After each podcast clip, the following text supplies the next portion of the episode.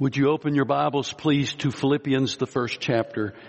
The f- first chapter of Philippians. In a moment, we'll read beginning with verse 9. When you pray for your family, how do you pray? Probably you pray for uh, health. You pray for protection. You may pray for them to do well in school or to prosper at work. And all of those things are absolutely appropriate and that is certainly the way that we pray for our family.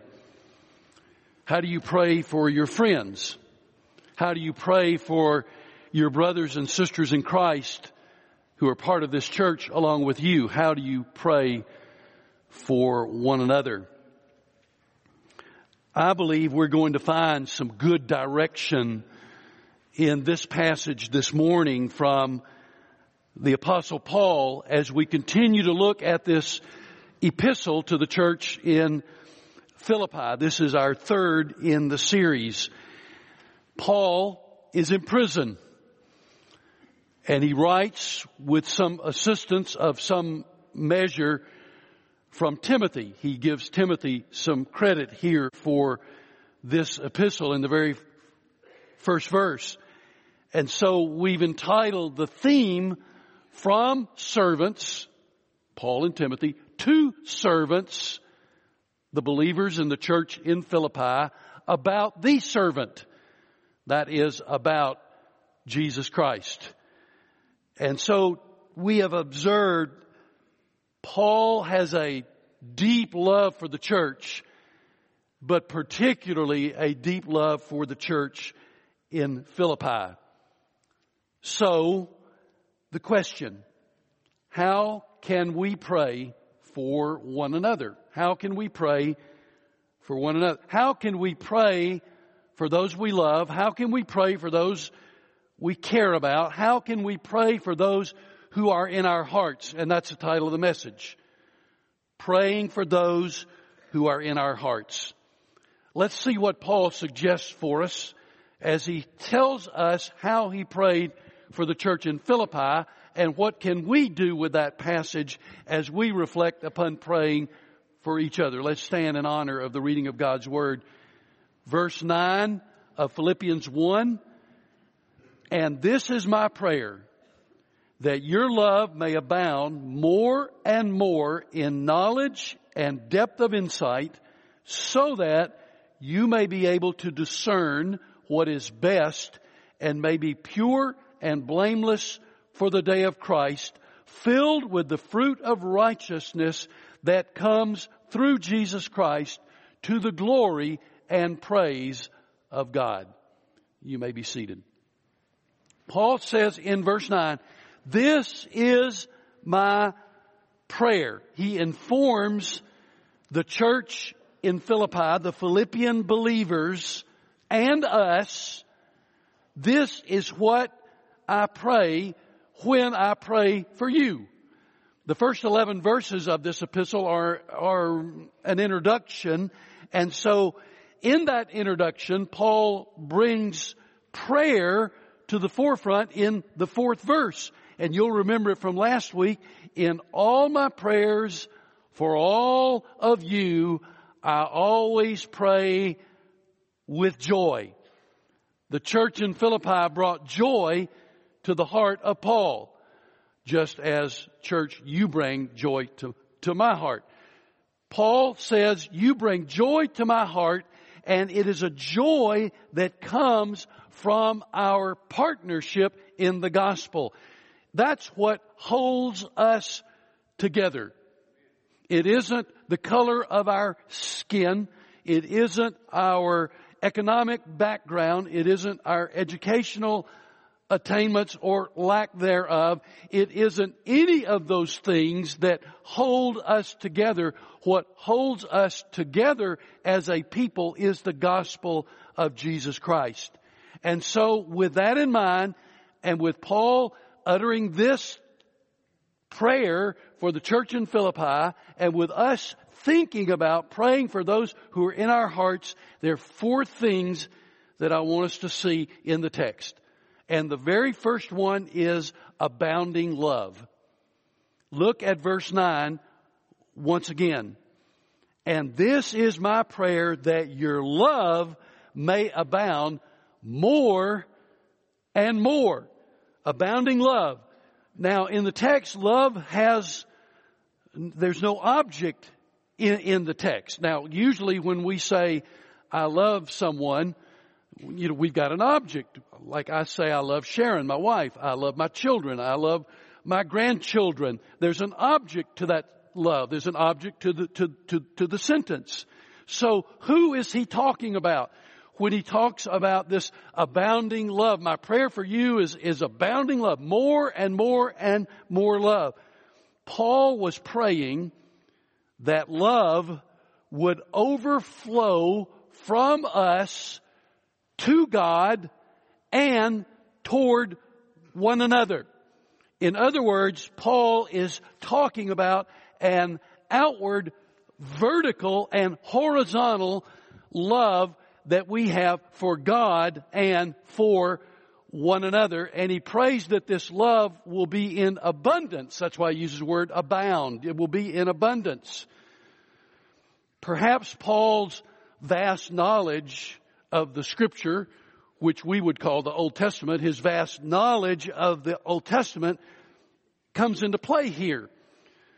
Maybe he was thinking specifically of the division between the Ten Commandments, because you'll remember in your reading and studying of the Ten Commandments that the first four commandments address our relationship to God, that vertical relationship, and indeed the love relationship that we have to God. And commands 5 through 10 address the horizontal relationship we have with one another and indeed in this context the love that we have for one another. So Paul addresses the vertical and he addresses the horizontal. I pray that your love will overflow in every direction, the vertical and the horizontal, that you will increase in your love for God and, and you will increase in, in your love for one another. More, more, more, Paul says, that's his prayer for the church in Philippi. Can you pray this prayer for your family? Absolutely you can. First Baptist Belton, as your pastor, I see your love for God and I see your love for one another. And as Paul prayed for the church he loved, so I pray for you. And I pray that our love will grow more and more, that our love for God will abound, that our love for each other will abound, that it will overflow in super abundance. So that's the first thing, abounding love. The second thing that we notice from the text is knowledge and insight. Look again at verse 9. And this is my prayer that your love may abound more and more, the vertical, the horizontal, more and more in knowledge and depth of insight. In do- knowledge and depth of insight. So, Paul's prayer for the church in, in, in Philippi is not without shape and form. He is praying that the church will grow in its knowledge of God and His Word. Let, let me share with you uh, something that Frank Sheed wrote in a book on this text. He said, a virtuous man may be ignorant, but ignorance is not a virtue.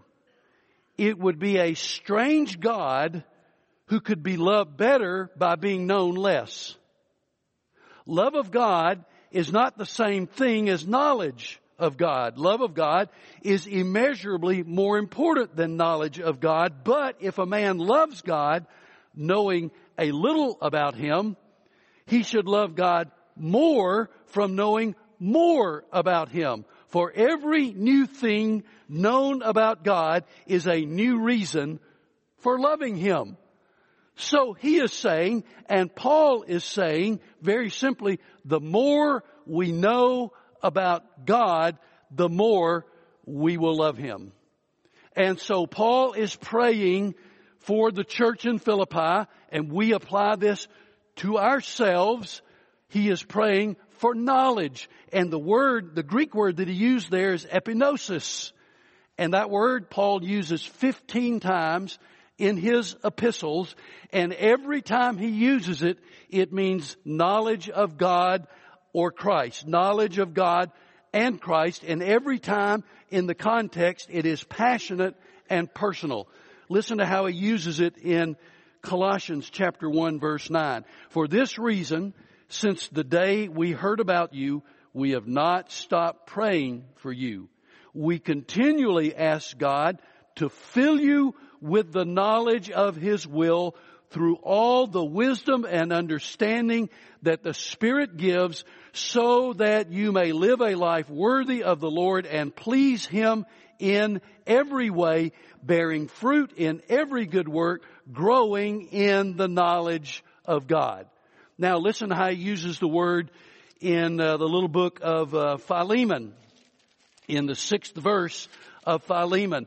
I pray that your partnership with us, there's that word again, your partnership with us in the faith may be effective in deepening your understanding of every good thing we share for the sake of Christ. Your understanding, your knowledge of Christ. And then a few moments ago, I prayed for you today, the verse in Ephesians chapter 1, I keep asking that the God of our Lord Jesus Christ, the glorious Father, may give you the spirit of wisdom and revelation so that you may know Him better. I pray that the eyes of your heart may be enlightened in order that you may know the hope to which He has called you, the riches of His glorious inheritance in His holy people and His incomparably great power for us who believe. So it's easy to see that the kind of love Paul is talking about is not a sentimental love. It is love that is a work of the Holy Spirit brought to us by the Holy Spirit through the Word of God. In, uh, are you, church, each person, are you in the Word of God? Is your knowledge of God growing?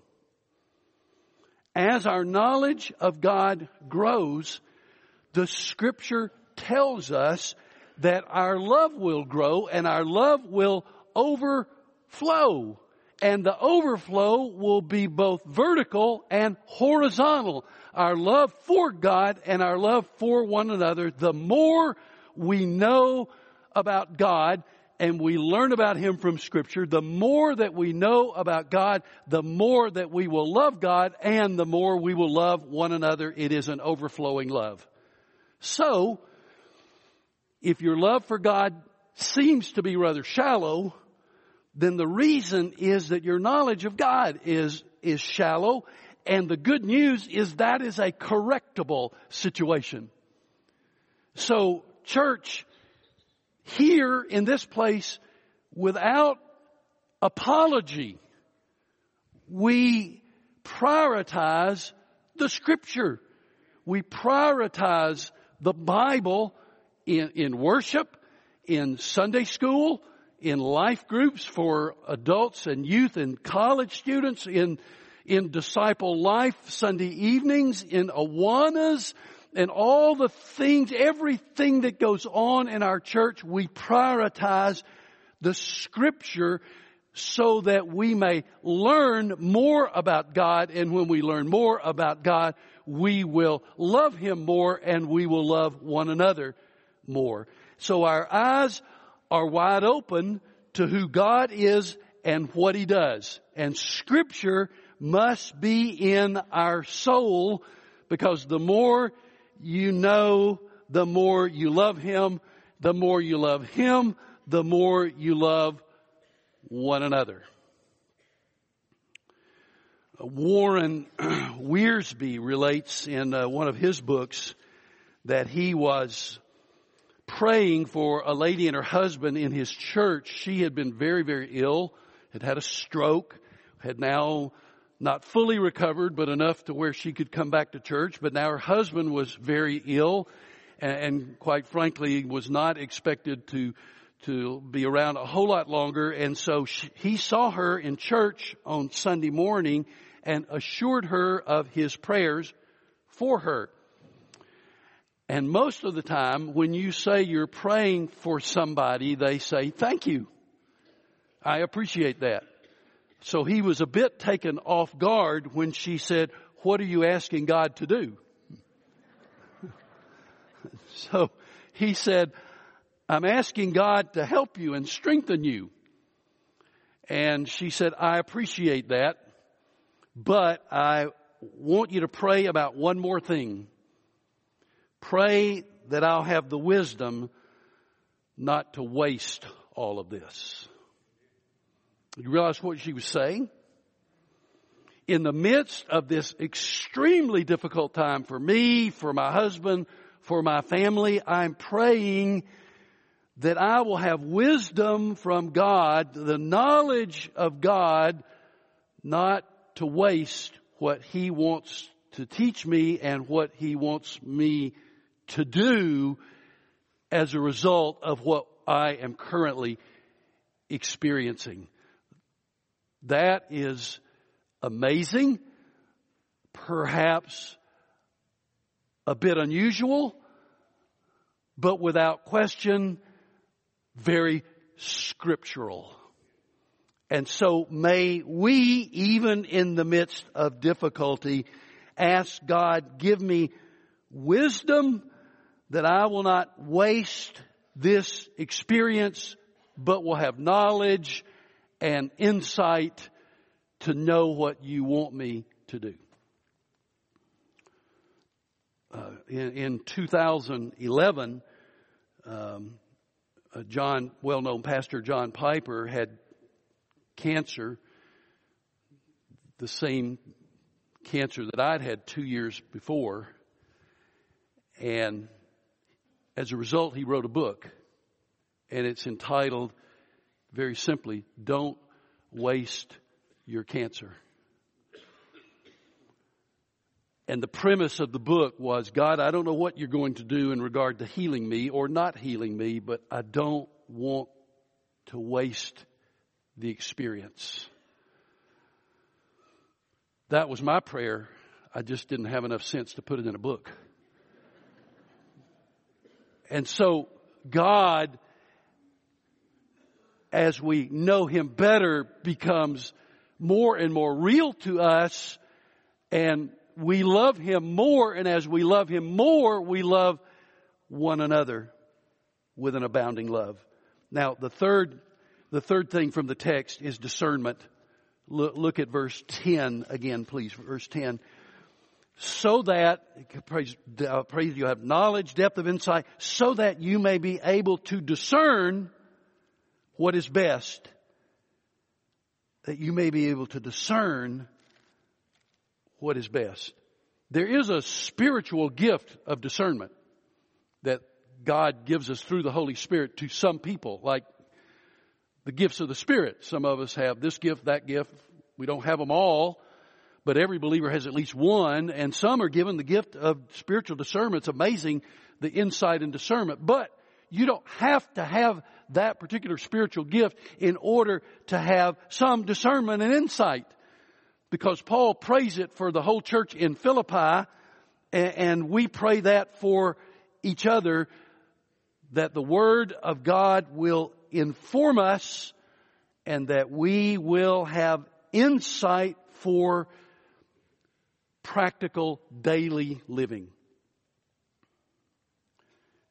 When the, the book of Proverbs, which is one of the most practical books in all the Bible, when the book of Proverbs was translated from Hebrew to Greek, the Greek translation of that word discern or discernment is found 22 times, the same word that Paul uses here in Philippians, the same word that he uses elsewhere in his prayers for his people. And it speaks of practical conduct informed by the Holy Spirit, by the, informed by the scripture and applied by the Holy Spirit. It's a practical conduct informed by scripture and applied in our hearts by the Holy Spirit. I was reading the testimony uh, this week of uh, the pastor of the Yongnak Presbyterian Church in South Korea. It's the largest Presbyterian church in the world. Has over 50,000 members. I can hardly even imagine 50,000 members. So he was being asked, in a 50,000 member church, how do you go about selecting your elders? And, and so he said, we, we test prospective elders and we give them a test in four areas. He said the four areas are the Bible, theology, church history, and common sense. I thought, what? Common sense? What book of the Bible is that? Common sense. Wait a minute. Common sense is the discernment that Paul is praying for the church in Philippi that you might have discernment to know what is right, what is wrong, what is best, what is second best, and the way that you should go, not only as individuals, but as a church. Paul prays for the church to possess discernment. Now that brings us to the last thing, the fourth thing, uh, readiness for his return. Look again at verse 10 so that you may be able to discern what is best and may be pure and blameless for the day of Christ, filled with the fruit of righteousness that comes through Jesus Christ to the glory and praise of God. So, Paul is saying to the church in Philippi, I'm praying for you for a readiness for the return of Christ, which by the way is 2,000 years closer than it was when Paul wrote the letter to the church in Philippi to discern what is best, to distinguish, to distinguish right from wrong, but also best from second best. Sometimes as, as a church, decisions that we face are along this line. Here are two things to do. We can't do them both. So what is best and what is second best? We pray to God for discernment so that we will know what is best for us to do as as his people.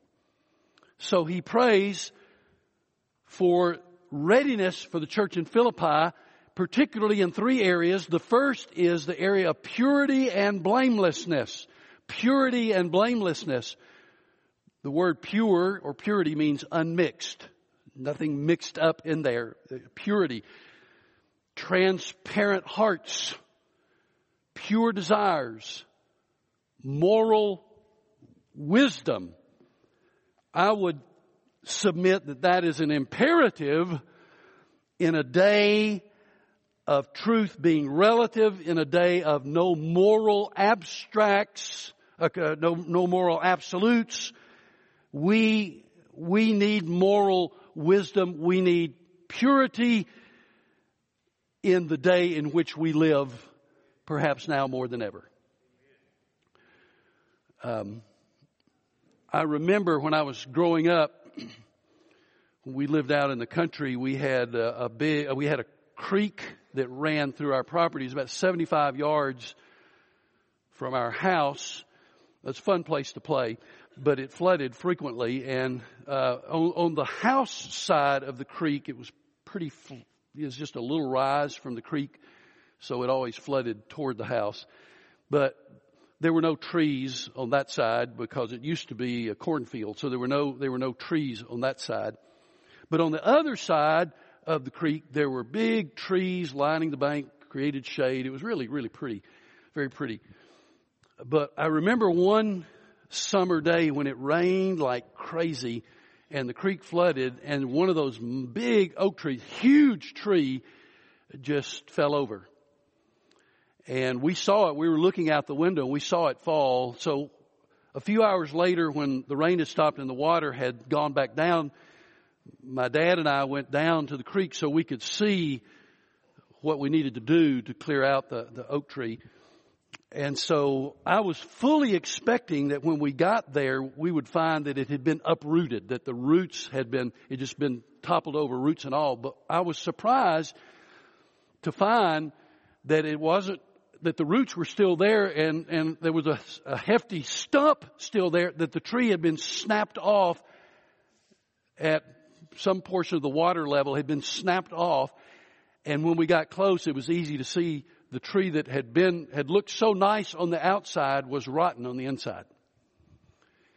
And I don't know all that much about what causes rot in trees, but I think there were some little bugs who got in there over a long period of time and they did their work and weakened the tree so that it could no longer stand in the storm and it toppled over. And I think that's exactly what we need to think about when Paul talks to us about purity because it isn't our greatest temptation isn't that something huge will come along and all of a sudden we topple over. What is most likely is that there are the little things that we let into our lives a little bit by little bit by little bit and soon uh, we lose our, our purity and then we are susceptible to anything. And so Paul is praying for the church in Philippi for purity and blamelessness. And the word blameless means no stumbling.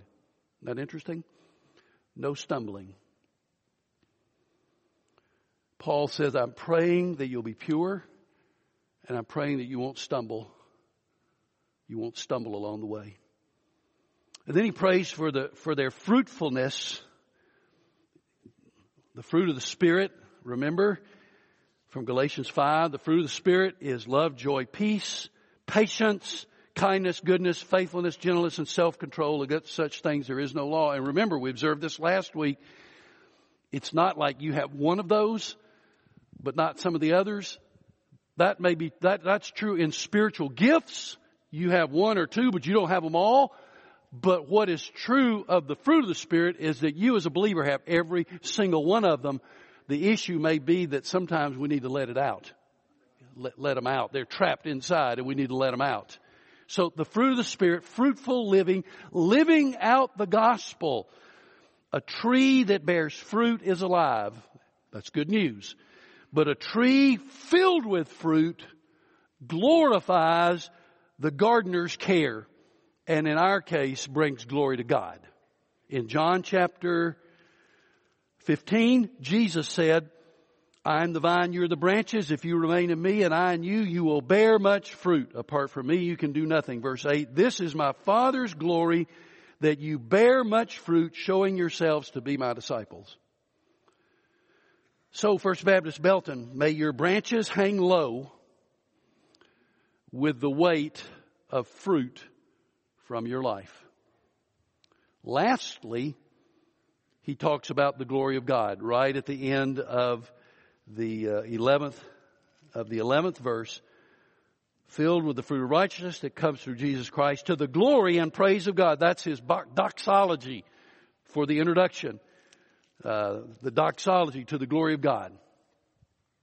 Someone has said, all who cast themselves on God find that they are carried into endless joy by God's omnipotent commitment to his own joy. And Paul reveled in that. Real prayer for real people filled with the real Holy Spirit. So, church, pray this for one another. Pray this for your children, your grandchildren, your husband, your wife, your friends, your church. And so here is the prayer that we can pray for one another. This is my prayer that your love may abound more and more in knowledge and depth of insight so that you may be able to discern what is best and may be pure and blameless for the day of Christ, filled with the fruit of righteousness that comes through Jesus Christ to the glory and praise of God, to the glory and praise of God. Would you bow with me, please, for prayer? In a moment, we will stand and Brother Gary will lead us in our song of invitation. We offer the invitation because we know that in this room there are some who have not yet trusted Jesus as Savior and Lord. And the invitation from the risen Christ through the Holy Spirit is to you, to your heart this morning, to get up from your seat, come and place your hand in mine and say very simply, Pastor, I need Jesus. A member of our staff will be here to pray with you to show you God's Word, to encourage you, and to help you come into a saving relationship with Jesus this morning. So when we stand, will you come? And church, can we make this verse, verses, these verses 9, 10, and 11, can we make these verses prayer that we would pray for our family, for our friends, for our brothers and sisters in Christ in the church, can we make this our prayer for one another? So, Father, draw someone to yourself this morning for your praise, your honor, and your glory in Jesus' name. Amen. God speaks to your heart. You come as we stand and as we sing.